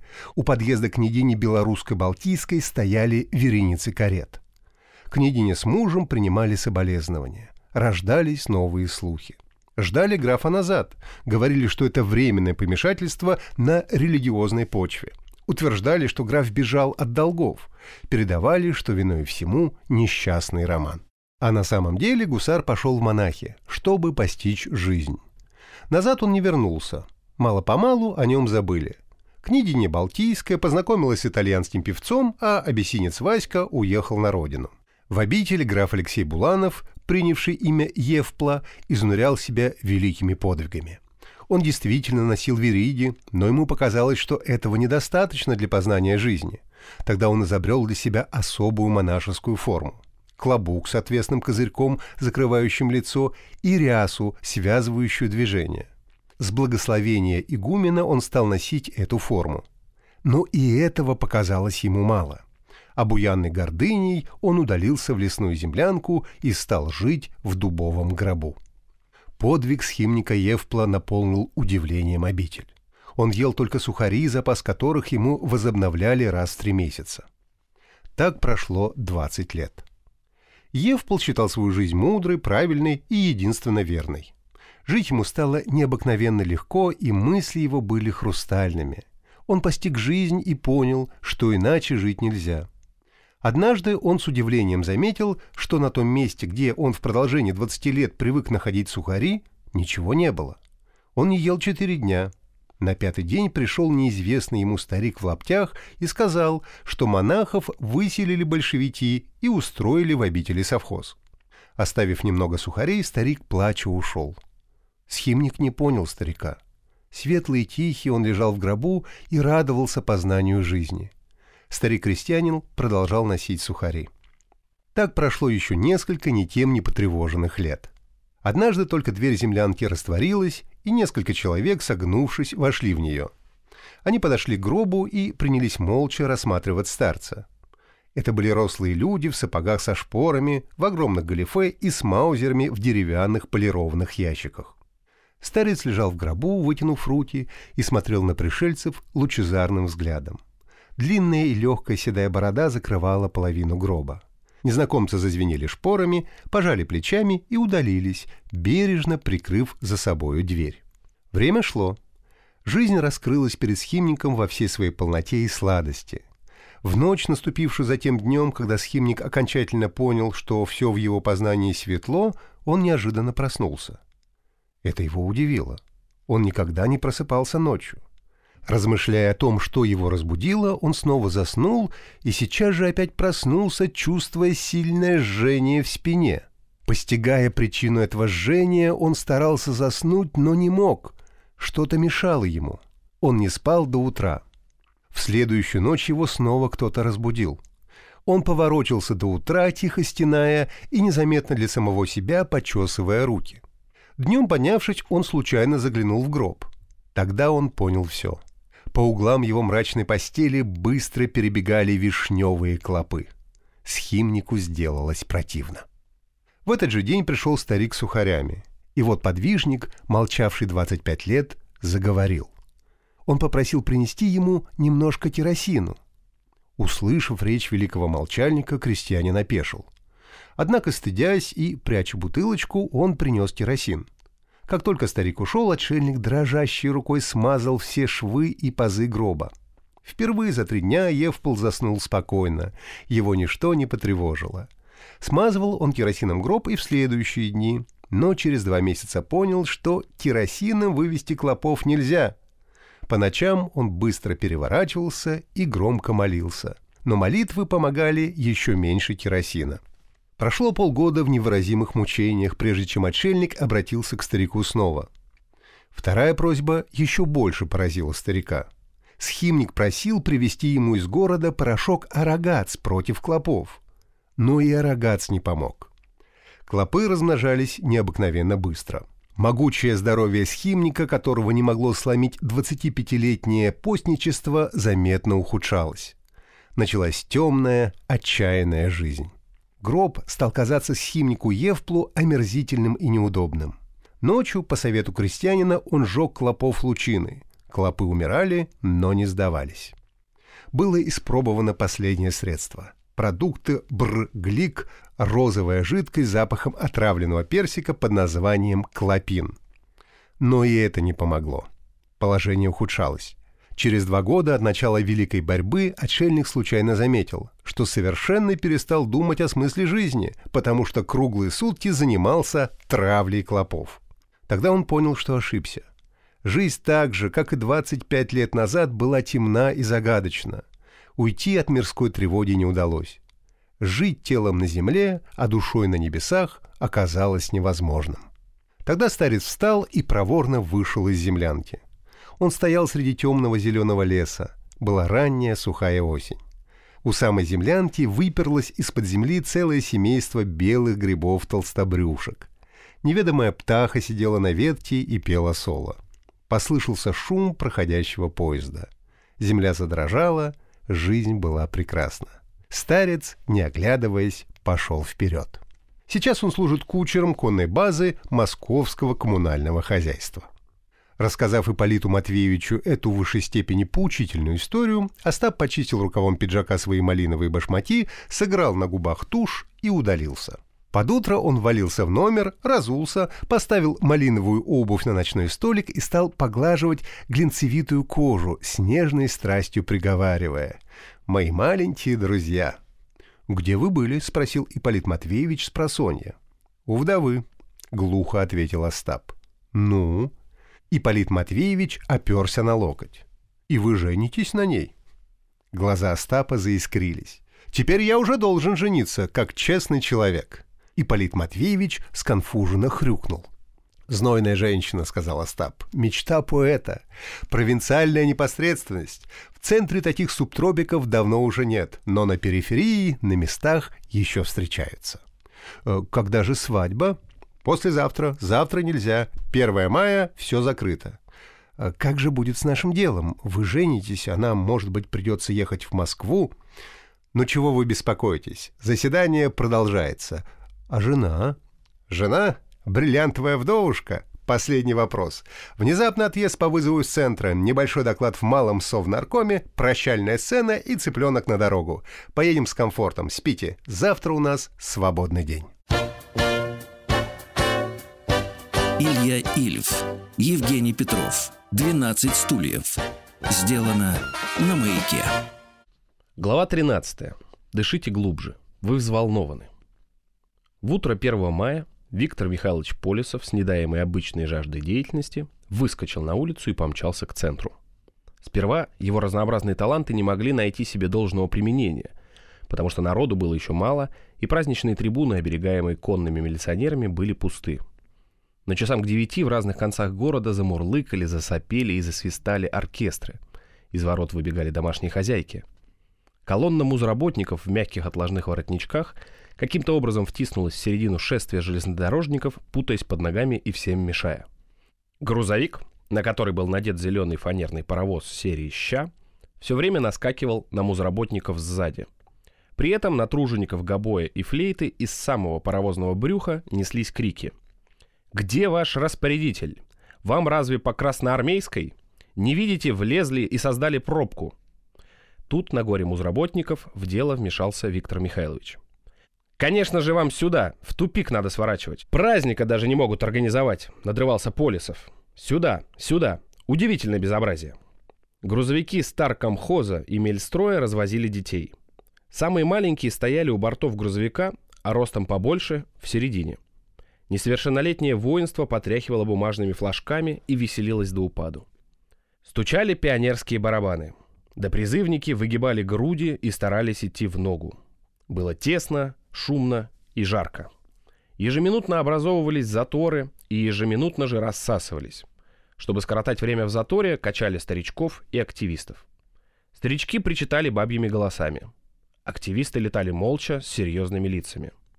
В одной веселой колонне приняли продиравшегося на другую сторону Виктора Михайловича за распорядителя и стали качать его. Полисов дергал ногами, как паяц. Понесли чучело английского министра Чемберлена, которого рабочий с анатомической мускулатурой бил картонным молотом по цилиндру. Проехали на автомобиле три комсомольца во фраках и белых перчатках. Они сконфуженно поглядывали на толпу. «Васька!» — кричали с тротуара. «Буржуй! Отдай подтяжки!» Девушки пели. В толпе служащих Собе сошел Альхин с большим красным бантом на груди и задумчиво гнусил. Но от тайги до британских морей Красная армия всех сильней. Физкультурники по команде раздельно кричали нечто невнятное. Все шло, ехало и маршировало к новому трамвайному депо, из которого ровно в час дня должен был выйти первый в Старгороде вагон электрического трамвая. Никто в точности не знал, когда начали строить Старгородский трамвай. Как-то в 20 году, когда начались субботники, деповцы и канатчики пошли с музыкой на гусище и весь день копали какие-то ямы. Нарыли очень много глубоких и больших ям – Среди работающих бегал товарищ в инженерской фуражке. За ним ходили с разноцветными шестами десятники. В следующий субботник работали в том же месте. Две ямы, вырытые не там, где надо, пришлось снова завалить. Товарищ в инженерской фуражке налетал на десятников и требовал объяснений. Новые ямы рыли еще глубже и шире. Потом привезли кирпич, и появились настоящие строительные рабочие. Они начали выкладывать фундамент. Затем все стихло. Товарищ в инженерской фуражке приходил еще иногда на опустевшую постройку и долго расхаживал в обложенной кирпичом яме бормоча хозрасчет. Он похлопывал по фундаменту палкой и бежал домой в город, закрывая ладонями замерзшие уши. Фамилия инженера была Триухов. Трамвайная станция, постройка которой замерла на фундаменте, была задумана Триуховым уже давно, еще в 1912 году. Но городская управа проект отвергла. Через два года Триухов возобновил штурм городской управы, но помешала война. После войны помешала революция. Теперь помешали НЭП, хозрасчет, самоокупаемость. Фундамент на лето зарастал цветами, а зимой дети устраивали там ледяные горки. Илья Ильф, Евгений Петров, 12 стульев. Сделано на маяке. Триухов мечтал о большом деле. Ему нужно было служить в отделе благоустройства старком хоза, чинить обочины тротуаров и составлять сметы на установку афишных тумб. Но большого дела не было. Проект трамвая, снова поданный на рассмотрение, барахтался в высших губернских инстанциях. Одобрялся, не одобрялся, переходил на рассмотрение в центр, но независимо от одобрения или неодобрения, покрывался пылью, потому что ни в том, ни в другом случае денег не давали. «Это варварство!» — кричал Триухов на жену. «Денег нет. А переплачивать на извоза промышленников, на гужевую доставку на станцию товаров есть деньги? Старгородские извозчики дерут с живого и с мертвого. Конечно, монополия мародеров. Попробуй пешком с вещами за пять верст на вокзал пройтись. Трамвай окупится в шесть лет». Его блеклые усы гневно обвисали. Курносое лицо шевелилось. Он вынимал из стола напечатанные светописью на синей бумаге чертежи, сердито показывал их жене в тысячный раз. Тут были планы станции, депо для 12 трамвайных линий. Черт с ними с 12, потерпят. Но три, три линии. Без них Старгород задохнется. Трюхов фыркал и шел в кухню пилить дрова. Все хозяйственные работы по дому он выполнял сам. Он сконструировал и построил люльку для ребенка и стиральную машину. Первое время сам стирал белье, объясняя жене, как нужно обращаться с машиной. По крайней мере, пятая часть жалования уходила у Трюхова на выписку иностранной технической литературы. Чтобы сводить концы с концами, он бросил курить. Потащил он свой проект и к новому заведующему Старкомхозом Гаврилину, которого перевели в Старгород из Самарканда. Почерневший под туркестанским солнцем новый заведующий долго, но без особого внимания слушал Триухова, невнимательно пересмотрел все чертежи и под конец сказал. «А вот в Самарканде никакого трамвая не надо. Там все на ишаках ездят. Ешак 3 рубля стоит, дешевка, а подымает пудов 10. Маленький такой ешачок, даже удивительно. Вот это есть Азия, сердит сказал Триухов. Ишак 3 рубля стоит, а скормить ему нужно 30 рублей в год. А на трамвае вашем вы много на 30 рублей наездите? 300 раз. Даже не каждый день в году. Ну и выписывайте себе ваших ишаков, закричал Триухов и выбежал из кабинета, ударив дверью. С тех пор у нового заведующего вошло в привычку при встрече с Трюховым задавать ему насмешливые вопросы. «Ну как, будем выписывать Ешаков или трамвай построим?» Лицо Гаврилина было похоже на гладко обструганную репу. Глаза хитрили. Месяца через два Гаврилин вызвал к себе инженера и серьезно сказал ему. «У меня тут планчик наметился. Мне одно ясно, что денег нет, а трамвай не Ешак, его за трешку не купишь. Тут материальную базу подводить надо. Практическое разрешение какое? Акционерное общество. А еще какое? Заем под проценты.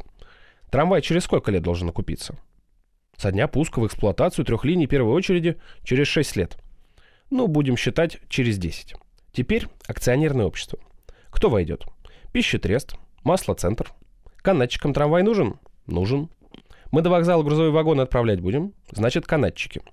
НКПС, может быть, даст немного. Ну, губы с полком даст. Это уж обязательно. А раз начнем, Госбанк и Комбанк дадут суду. Вот такой мой планчик. В пятницу на президиуме губы с полком разговор будет. Если решимся, за вами остановка. Трюхов до поздней ночи взволнованно стирал белье и объяснял жене преимущество трамвайного транспорта перед гужевым. В пятницу вопрос решился благоприятно. И начались муки. Акционерное общество сколачивали с великой натугой. НКПС то вступал, то не вступал в число акционеров. Пищетрест всячески старался вместо 15% акций получить только 10%. Наконец, весь пакет акций был распределен, хотя и не обошлось без столкновений. Гаврилина за нажим вызвали в губ КК. Впрочем, все обошлось благополучно. Оставалось начать. «Ну, товарищ Трюхов», — сказал Гаврилин, — «начинай. Чувствуешь, что можешь построить?» «То-то. Это тебе не ишака купить». Триухов утонул в работе. Пришла пора великого дела, о котором он мечтал долгие годы. Писались сметы, составлялся план постройки, делали заказы. Трудности возникали там, где их меньше всего ожидали. В городе не оказалось специалистов-бетонщиков, и их пришлось выписать из Ленинграда. Гаврилин торопил, но заводы обещали сдать машины только через полтора года. А нужны они были самое позднее через год. Подействовала только угроза заказать машины за границей. Потом пошли неприятности помельче. То нельзя было найти фасонного железа нужных размеров, то вместо пропитанных шпал предлагали непропитанные. Наконец дали то, что нужно, но Триухов, поехавший сам на шпалопропиточный завод, забраковал 60% шпал. В чугунных частях были раковины. Лес был сырой. Рельсы были хороши, но они стали прибывать с опозданием на месяц. Гаврилин часто приезжал в старом простуженном «Фиате» на постройку станции. Здесь между ним и Триуховым вспыхивали перебранки. Покуда строились и монтировались трамвайные станция и депо, старгородцы только отпускали шуточки. В Старгородской правде трамвайным вопросом занялся известный всему городу фильетонист принц Датский, писавший теперь под псевдонимом «Маховик». Не меньше трех раз в неделю Маховик разражался большим бытовым очерком о ходе постройки. Третья полоса газеты, изобиловавшая заметками под скептическими заголовками «Мало пахнет клубом», «По слабым точкам», осмотры нужны, но при чем тут блеск и длинные хвосты, хорошо и плохо, чему мы рады и чему нет, подкрутить вредителей просвещения и с бумажным морем пора покончить, стала дарить читателей солнечными и бодрыми заголовками очерков маховика. Как строим, как живем. Гигант скоро заработает. Скромный строитель и далее в том же духе. Триухов с дрожью разворачивал газету и, чувствуя отвращение к братьям-писателям, читал о своей особе бодрые строки. «Подымаюсь по стропилам, ветер шумит в уши. Наверху он, этот невзрачный строитель нашей мощной трамвайной станции. Этот худенький с виду, курносый человек, в затрапезной фуражке с молоточками. Вспоминаю. На берегу пустынных волн стоял он, дум великих полн. Подхожу. Ни единого ветерка. Стропила не шелохнуться. Спрашиваю, как выполняются задания? Некрасивое лицо строителя инженера Триухова оживляется. Он пожимает мне руку, он говорит, 70% задания уже выполнено. Статья кончалась так. Он жмет мне на прощание руку, позади меня гудят стропила, рабочие снуют там и сям. Кто может забыть этих кипений рабочей стройки, этой неказистой фигуры нашего строителя? Маховик. Спасало Триухова только то, что на чтение газеты времени не было, и иногда удавалось пропустить сочинение товарища Маховика. Один раз Триухов не выдержал и написал тщательно продуманное язвительное опровержение. «Конечно», — писал он, — «болты можно назвать трансмиссией, но делают это люди, ничего не смыслящие в строительном деле. И потом, я хотел бы заметить товарищу Маховику, что стропила гудят только тогда, когда постройка собирается развалиться. Говорить так о стропилах все равно, что утверждать, будто бы виолончель рожает детей. Примите и прочь. После этого неугомонный принц на постройке перестал появляться. Но бытовые очерки по-прежнему украшали третью полосу, резко выделяясь на фоне обыденных 15 тысяч рублей ржавеют. Жилищные комочки, материал плачет и курьез и слезы. Строительство подходило к концу. Термитным способом сваривались рельсы, и они тянулись без зазоров от самого вокзала до Боин и от привозного рынка до кладбища. Сперва открытие трамвая хотели приурочить к девятой годовщине октября, но вагоностроительный завод, ссылаясь на арматуру, не сдал к сроку вагонов. Открытие пришлось отложить до 1 мая. К этому дню решительно все было готово. Концессионеры гуляючи дошли вместе с демонстрациями до Гусища. Там собрался весь Старгород. Новое здание депо обвивали хвойные дуги, хлопали флаги, ветер бегал по лозунгам. Конный милиционер галопировал за первым мороженщиком, бог весть как попавшим в пустой, оцепленный трамвайщиками круг. Между двумя воротами депо высилась жидкая, пустая еще трибуна с микрофоном-усилителем. К трибуне подходили делегаты. Сводный оркестр коммунальников и канатчиков пробовал силу своих легких. Барабан лежал на земле. По светлому залу депо, в котором стояли 10 светло-зеленых вагонов, занумерованных от 701 до 710, шлялся московский корреспондент в волосатой кепке. На груди у него висела зеркалка, в которую он часто и озабоченно заглядывал. Корреспондент искал главного инженера, чтобы задать ему несколько вопросов на трамвайные темы. Хотя в голове корреспондента очерк об открытии трамвая со включением конспекта еще не произнесенных речей был уже готов, корреспондент добросовестно продолжал изыскание, находя недостаток лишь в отсутствии буфета. В толпе пели, кричали и грызли семечки, дожидаясь пуска трамвая. На трибуну поднялся президиум губысполкома, принц датский, заикаясь, обменивался фразами с собратом по перу. Ждали приезда московских кинохроникеров. Илья Ильф, Евгений Петров, 12 стульев. Сделано на маяке. «Товарищи», — сказал Гаврилин, — «торжественный митинг по случаю открытия Старгородского трамвая позвольте считать открытым». Медные трубы задвигались, вздохнули и три раза подряд сыграли «Интернационал». «Слово для доклада предоставляется товарищу Гаврилину», — крикнул Гаврилин. Принц, датский маховик и московский гость, не сговариваясь, записали в свои записные книжки — Торжественный митинг открылся докладом председателя Старкомхоза товарища Гаврилина. Толпа обратилась вслух. Оба корреспондента были людьми совершенно различными. Московский гость был холост и юн. Принц Маховик, обремененный большой семьей, давно перевалил за четвертый десяток. Один всегда жил в Москве, другой никогда в Москве не был. Москвич любил пиво, Маховик датский, кроме водки, ничего в рот не брал. Но несмотря на эту разницу в характерах, возрасте, привычках и воспитании, Впечатления у обоих журналистов отливались в одни и те же затертые, подержанные, вываленные в пыли фразы. Карандаши их зачиркали, и в книжках появилась новая запись. В день праздника улицы Старгорода стали как будто шире. Гаврилин начал свою речь хорошо и просто. «Трамвай построить», — сказал он, — «это не ишака купить». В толпе внезапно послышался громкий смех Остапа Бендера. Он оценил эту фразу. Ободренный приемом, Гаврилин, сам не понимая почему, вдруг заговорил о международном положении. Он несколько раз пытался пустить свой доклад по трамвайным рельсам, но с ужасом замечал, что не может этого сделать. Слова сами по себе против воли оратора получались какие-то международные. После Чемберлена, которому Гаврилин уделил полчаса, на международную арену вышел американский сенатор Бора. Толпа обмякла. Корреспонденты в раз записали – в образных выражениях оратор обрисовал международное положение нашего союза. Распалившийся Гаврилин нехорошо отозвался о румынских боярах и перешел на Муссолини. И только к концу речи он поборол свою вторую международную натуру и заговорил хорошими деловыми словами. И я так думаю, товарищи, что этот трамвай, который сейчас выйдет из депо, благодаря кого он выпущен? Конечно, товарищи, благодаря вот вам, Благодаря всех рабочих, которые действительно поработали не за страх, а, товарищи, за совесть. А еще, товарищи, благодаря честного советского специалиста, главного инженера Триухова. Ему тоже спасибо. Стали искать Триухова, но не нашли. Представитель маслоцентра, которого давно уже жгло, протиснулся к перилам трибуны, взмахнул рукой и громко заговорил о международном положении – по окончании его речи оба корреспондента, прислушиваясь к жиденьким хлопкам, быстро записали. Шумные аплодисменты, переходящие в овацию. Потом подумали над тем, что переходящий в овацию будет, пожалуй, слишком сильно. Москвич решился и овацию вычеркнул. Маховик вздохнул и оставил. Солнце быстро катилось по наклонной плоскости. С трибуны произносились приветствия. Оркестр поминутно играл тушь. Светло засинел вечер, а митинг все продолжался — и говорившие и слушавшие давно уже чувствовали, что произошло что-то неладное.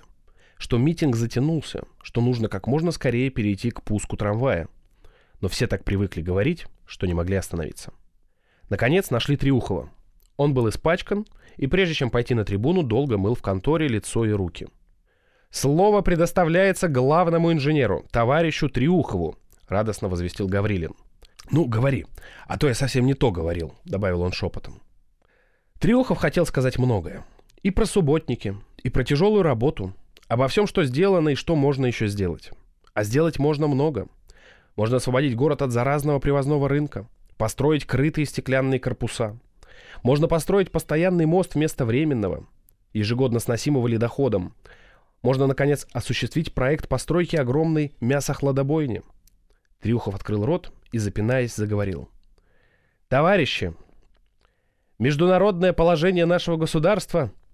И дальше замямлил такие прописные истины, что толпа, слушавшая уже шестую международную речь, похолодела. Только окончив, Трюхов понял, что и он ни слова не сказал о трамвае.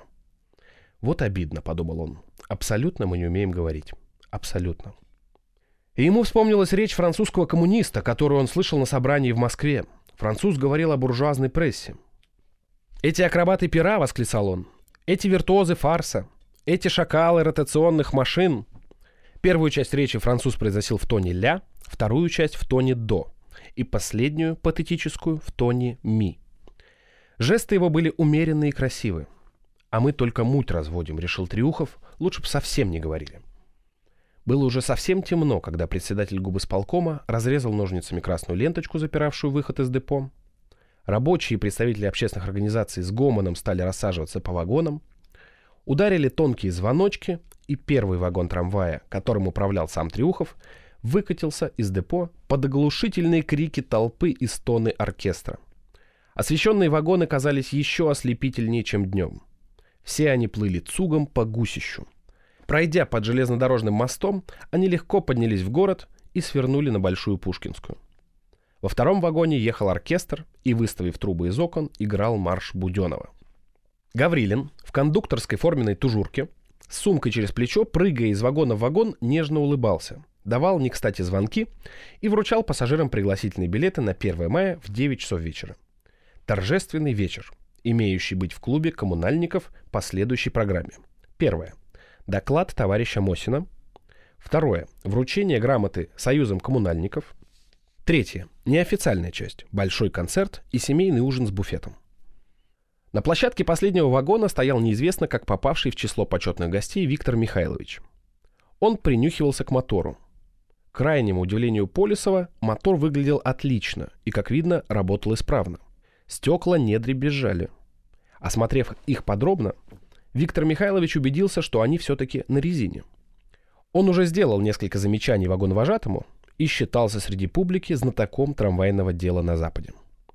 «Воздушный тормоз работает неважно», — заявил Полисов, с торжеством поглядывая на пассажиров. «Не всасывает». «Тебя не спросили», — ответил вагоновожатый. «Авось засосет». Вы слушали роман Ильи Ильфа и Евгения Петрова «12 стульев». Читали Сергей Стилавин, Павел Картаев, Вера Кузьмина, Алексей Веселкин, Вахтанг Махарадзе, Владислав Тимкин. Запись радиостанции «Маяк». 2023 год. Еще больше подкастов «Маяка» насмотрим.